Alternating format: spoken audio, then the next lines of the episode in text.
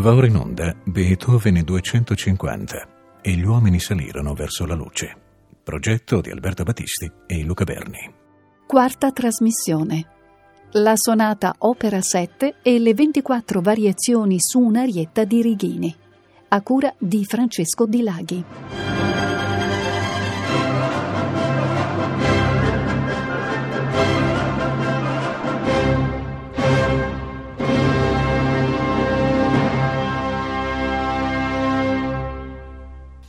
Abbiamo concluso la precedente trasmissione con l'ascolto del concerto per pianoforte orchestra opera 19, che risulta il numero 2 come data di pubblicazione, ma che precede, sia pur di poco, il concerto opera 15 per quel che riguarda la data di composizione. Per lo stesso motivo, quella eh, trasmissione si era aperta con le due piccole sonate che compongono l'opera 49 e che hanno il numero 19 e 20 nella eh, serie delle 32. Riprendiamo adesso il filo del discorso e anche la numerazione eh, normale con la quarta sonata, quindi quella immediatamente successiva alle tre sonate di esordio che costituiscono l'opera 2, e cioè la sonata in Mi bemolle maggiore, opera 7. Eh, il titolo per l'esattezza suona Grande sonata per pianoforte e questo mh, mm, non tanto per le dimensioni, che alla fine non sono poi così diverse, ad esempio, dalla precedente, dalla sonata opera 2 numero 3, quanto probabilmente perché si tratta di una singola sonata pubblicata con un proprio numero d'opera. L'uso più comune dell'epoca, infatti, prevedeva che un numero d'opera raccogliesse più sonate. Di fatto, da questo momento in poi troviamo il titolo di grande sonata, e questo fino all'opera 53 inclusa, eh, per ogni composizione di questo genere che viene pubblicata singolarmente. Composta nel 1796, la Grande Sonata Opera 7 viene pubblicata nell'ottobre dell'anno successivo e la dedica è ad una aristocratica, la contessa Babette von Keglevich, che era anche un'allieva di Beethoven e che eh, fu gratificata anche da, da altre dediche di composizioni pianistiche importanti, quale il concerto per pianoforte, opera 15, e le variazioni, opera 34. Cerny eh, riferisce che questa sonata si sarebbe guadagnata l'appellativo di Ferlitte, cioè l'innamorata, alludendo ad un eh, ipotetico innamoramento del musicista nei confronti proprio della nobile allieva dedicataria della composizione. Di fatto eh, questo nuovo lavoro si presenta con tratti espressivi eh, nuovi rispetto alle tre precedenti, tratti più amabili, più viennesi, eh, secondo eh, Piero Rattalino più schubertiani. E questa sarà un po' una regola senza eccezioni nel complesso delle sonate di Beethoven, cioè ciascuna è un mondo sonoro formale ed espressivo unico. Non esiste in Beethoven, perlomeno nelle sue opere maggiori, la ripetizione di formule comuni e collaudate. Ma guardiamo un po' più da vicino questa quarta sonata. Lo schema generale è ancora quello in quattro movimenti, ma il, il breve movimento con trio intermedio posto fra il tempo lento e il finale non reca il titolo né di minuetto né di scherzo.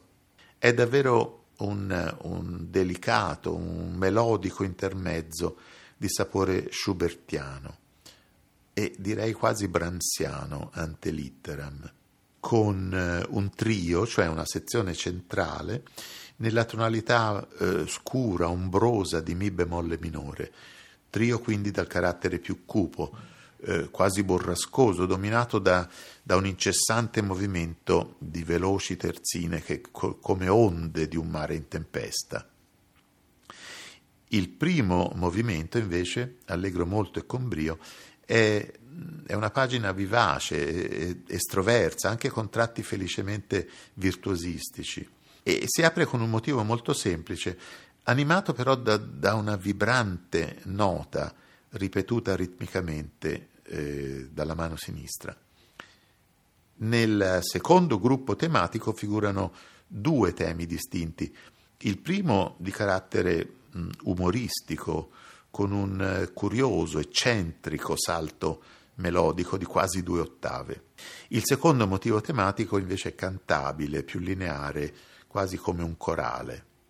Dopo lo sviluppo, insolitamente conciso eh, e basato soprattutto sul primo tema, la riesposizione ripropone regolarmente la prima sezione per concludersi con una coda eh, dai toni possenti e molto contrastati. Ma il, il, cuore, possiamo dire, della sonata, il momento cioè di più intensa espressione, è il grande movimento lento, la cui indicazione non a caso è largo con gran espressione. La tonalità adesso è Do maggiore. La forma, tripartita con una sezione centrale in La bemolle, non presenta particolari sorprese, ma molto significativi sono i silenzi, i silenzi carichi di espressione contenuta e intensa che eh, punteggiano l'inizio del tema principale.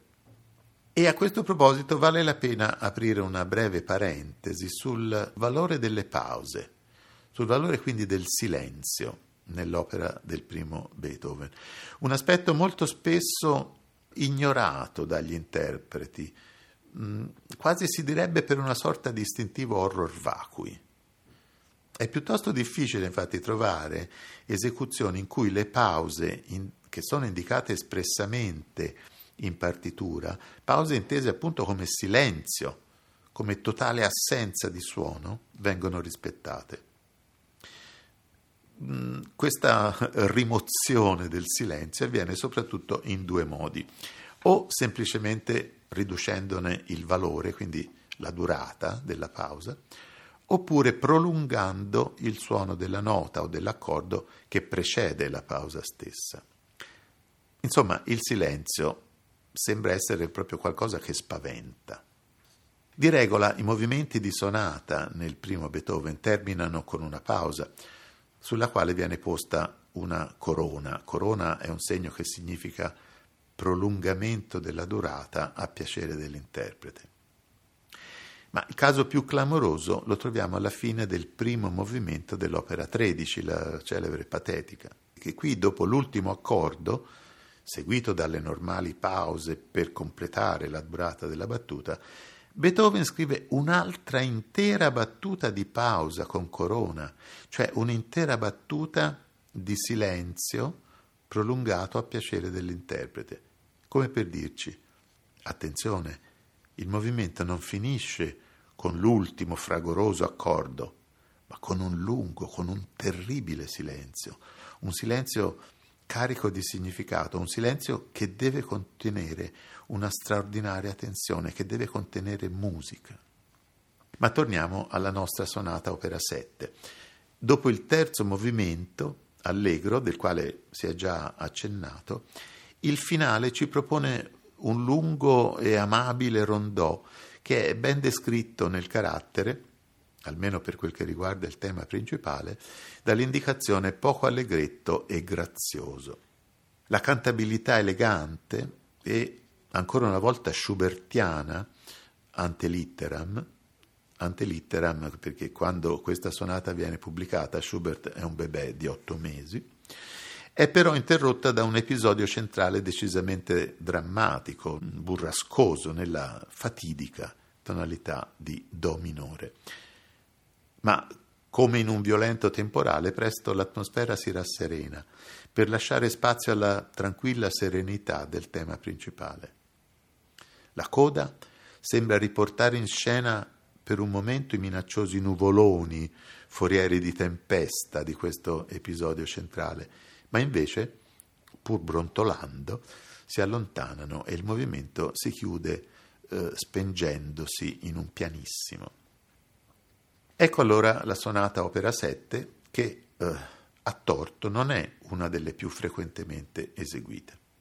E l'ascoltiamo da un eccellente interprete Claude Frank, che a sua volta non ha goduto, perlomeno presso il pubblico italiano, della fama che avrebbe meritato. È forse più conosciuto la sua figlia, la violinista Pamela Frank. Claude Frank, tedesco di nascita, sviluppò la sua attività negli Stati Uniti, dove è scomparso sei anni fa. Fu l'ultimo allievo di Arthur Schnabel e eh, questa registrazione fa parte di una integrale delle sonate realizzata nel 1970, cioè in occasione del bicentenario della nascita del grande musicista.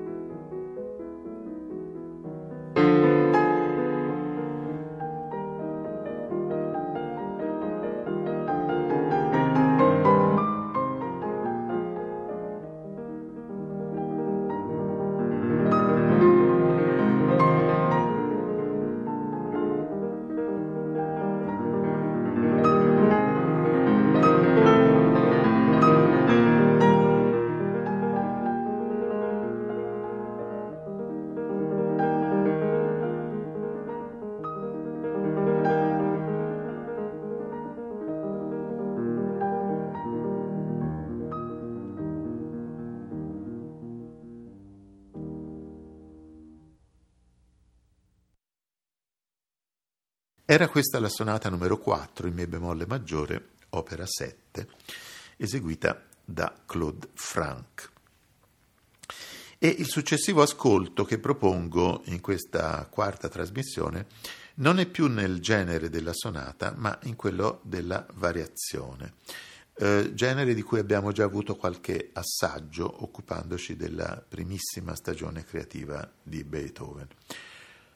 Un genere nel quale l'autore eh, si misurò spesso, anche se molte di queste composizioni, eh, forse ritenute minori per la loro stessa appartenenza a questo genere, considerato di più facile intrattenimento, anche se molte appunto non ebbero numero d'opera. Come dire, non ebbero diritto quindi di accesso nel novero delle opere considerate maggiori.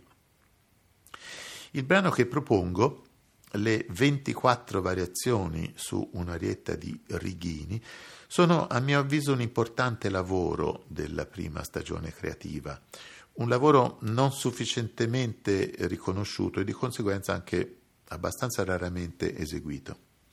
Già le dimensioni stesse, che superano i 20 minuti di durata, ci appaiono significative, non certo consone con una composizione di facile intrattenimento. Quanto alla collocazione cronologica, le cose qui non sono del tutto chiare, perché sappiamo che eh, Beethoven, ventenne, compose e pubblicò una serie di variazioni su questo tema già nel 1790, quindi quando era ancora a Bonn, e che le eseguì con, eh, con successo straordinario a Magonza, di fronte ad un rivale, cioè Franz Xaver Sterkel e la scelta dell'arietta Venni, amore nel tuo regno, del bolognese Vincenzo Righini, si spiega proprio per il ruolo di quest'ultimo come maestro di cappella alla corte di Magonza. Ma purtroppo questa prima redazione, anche pubblicata, non la conosciamo, mentre conosciamo una redazione che è mh, molto successiva perché realizzata oltre dieci anni dopo, e pubblicata nel 1802 a Vienna. Quindi non sappiamo quanto e come questa seconda, eh, più matura versione differisca dalla prima. Di fatto si tratta di un vero e proprio tour de force delle risorse tecniche della fantasia creativa del giovane Beethoven, il quale, dobbiamo sempre pensare, in questi anni giovanili era un grande pianista, prima ancora forse che grande compositore. E a quell'epoca essere un grande pianista significava eccellere nell'improvvisazione. Questa considerazione ci permette dunque di fare una digressione per cercare di mettere a fuoco le caratteristiche del Beethoven pianista. Caratteristiche che non sono scindibili, come invece è un po' nella mentalità di oggi, da quelle del Beethoven compositore. Abbiamo molte testimonianze di contemporanei sullo stile esecutivo di Beethoven, così che possiamo farcene un, un'idea abbastanza definita. Le caratteristiche che più colpivano gli ascoltatori, eh, oltre alla straordinaria abilità nell'improvvisare, erano la, la sua forza, la grande gamma di, di, sonorità e di dinamica, cioè grandi contrasti tra piano e forte, il tocco legato, che era di regola abbinato al cantabile, un virtuosismo potente, esuberante, che non aveva eh, niente a che fare con quel pianismo brillante, elegantemente brillante dei virtuosi dell'epoca. E anche in questo dunque Beethoven è un innovatore. Un virtuosismo che però proprio per la sua irruenza poteva risultare anche abbastanza impreciso. E mi sembra mm, particolarmente importante l'aspetto del legato cantabile, che era una novità per l'epoca, mm, una novità che mette però in stretta relazione Beethoven con Clementi. A noi può sembrare strano, ma ancora alla fine del Settecento vigeva una certa commistione tra strumento a tastiera e arpa, in altre parole, era frequente che una composizione venisse destinata per pianoforte o arpa. E c'è una lettera molto interessante su questo argomento, eh, scritta da Beethoven nel 1796 al costruttore di pianoforti Streicher. Scrive dunque Beethoven. Sono lieto, mio caro amico, che lei sia uno dei pochi che si rendono conto ed intuiscono che se uno ha la musica nell'anima, il pianoforte può farlo persino cantare. Spero che verrà presto un tempo in cui l'arpa e il pianoforte saranno trattati come due strumenti totalmente differenti. I rappresentanti della tradizione più elegante e salottiera naturalmente non approvavano. Camille Pleyel, eh, figlio del costruttore Ignaz, scrive Beethoven ha moltissima esecuzione, ma non ha scuola e la sua esecuzione non è raffinata ed elegante, il suo jeu non è puro, ha molto fuoco, ma pesta un po' troppo. Fa delle difficoltà diaboliche, ma non le esegue del tutto precise. Un testimone molto competente e affidabile è Carl Cerny, che fu suo allievo e poi anche il suo interprete di fiducia. Così Cerny scrive nelle sue memorie. Durante le prime lezioni, Beethoven si mise a fare soltanto scale in tutte le tonalità. Mi impostò la giusta posizione della mano e delle dita. Dopodiché lesse con me gli esercizi del metodo di Carl Philipp Emanuel Bach, attirando la mia attenzione soprattutto sul legato, che egli possedeva in modo veramente insuperabile e che tutti i pianisti di quell'epoca consideravano ineseguibile sul pianoforte. Ancora dopo la morte di Mozart, lo stile esecutivo staccato, tutto di piccoli colpi brevi, era ancora molto di moda. Beethoven stesso mi raccontò in seguito di aver più volte ascoltato Mozart suonare e che questi, poiché ai suoi tempi la costruzione dei pianoforti era ancora agli albori, si era abituato a suonare sui clavicembali in un modo che non si adattava affatto ai pianoforti. Conobbi in seguito molte persone che avevano studiato con Mozart e constatai che il loro modo di suonare confermava questa osservazione. Questa affermazione è stata spesso citata e talvolta anche discussa, ma conferma in ogni caso la portata potentemente innovativa di questo stile esecutivo. Anche come insegnante, le priorità di Beethoven per i suoi allievi non riguardavano tanto la precisione e l'eleganza, quanto il cantabile e l'espressione. Questa la testimonianza di un altro allievo, Ferdinand Ries. Se in un punto commettevo uno sbaglio o non eseguivo esattamente le note scritte o sbagliavo un passo veloce, di rado aveva molto da ridire. Se però non davo la dovuta espressione a qualche frase, ai crescendo o al carattere generale del pezzo stesso, allora sì che montava su tutte le furie. Mi diceva che gli inconvenienti del primo tipo erano dovuti al caso, ma questi ultimi indicavano mancanza di cognizioni, di sentimento e di attenzione. Anche a lui stesso accadeva di frequente, persino quando suonava in pubblico, di fare degli errori del primo tipo.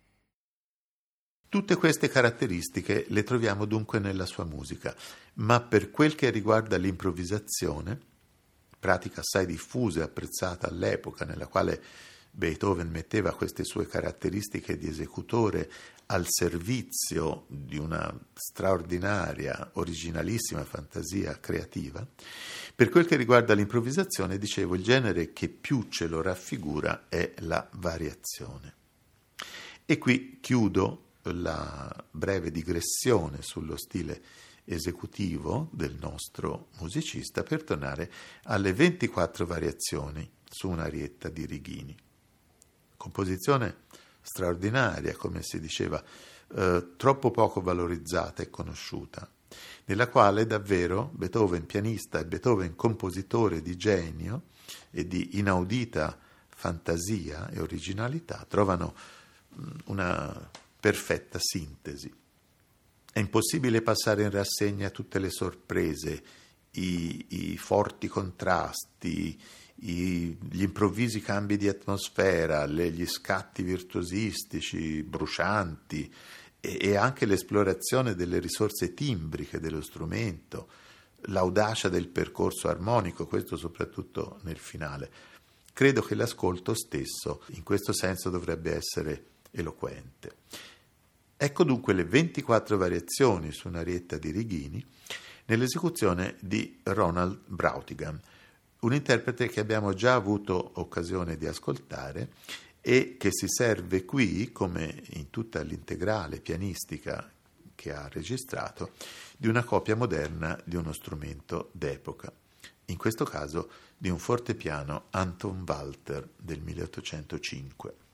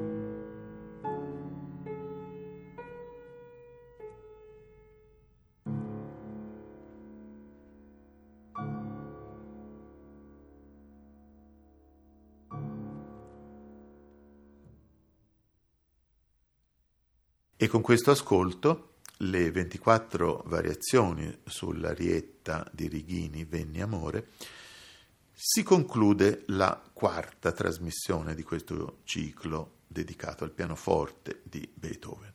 Nella prossima torneremo sulla nostra via maestra delle sonate con un altro trittico di composizioni che segue solo di un paio d'anni quello dell'opera 2, e cioè le tre sonate opera 10.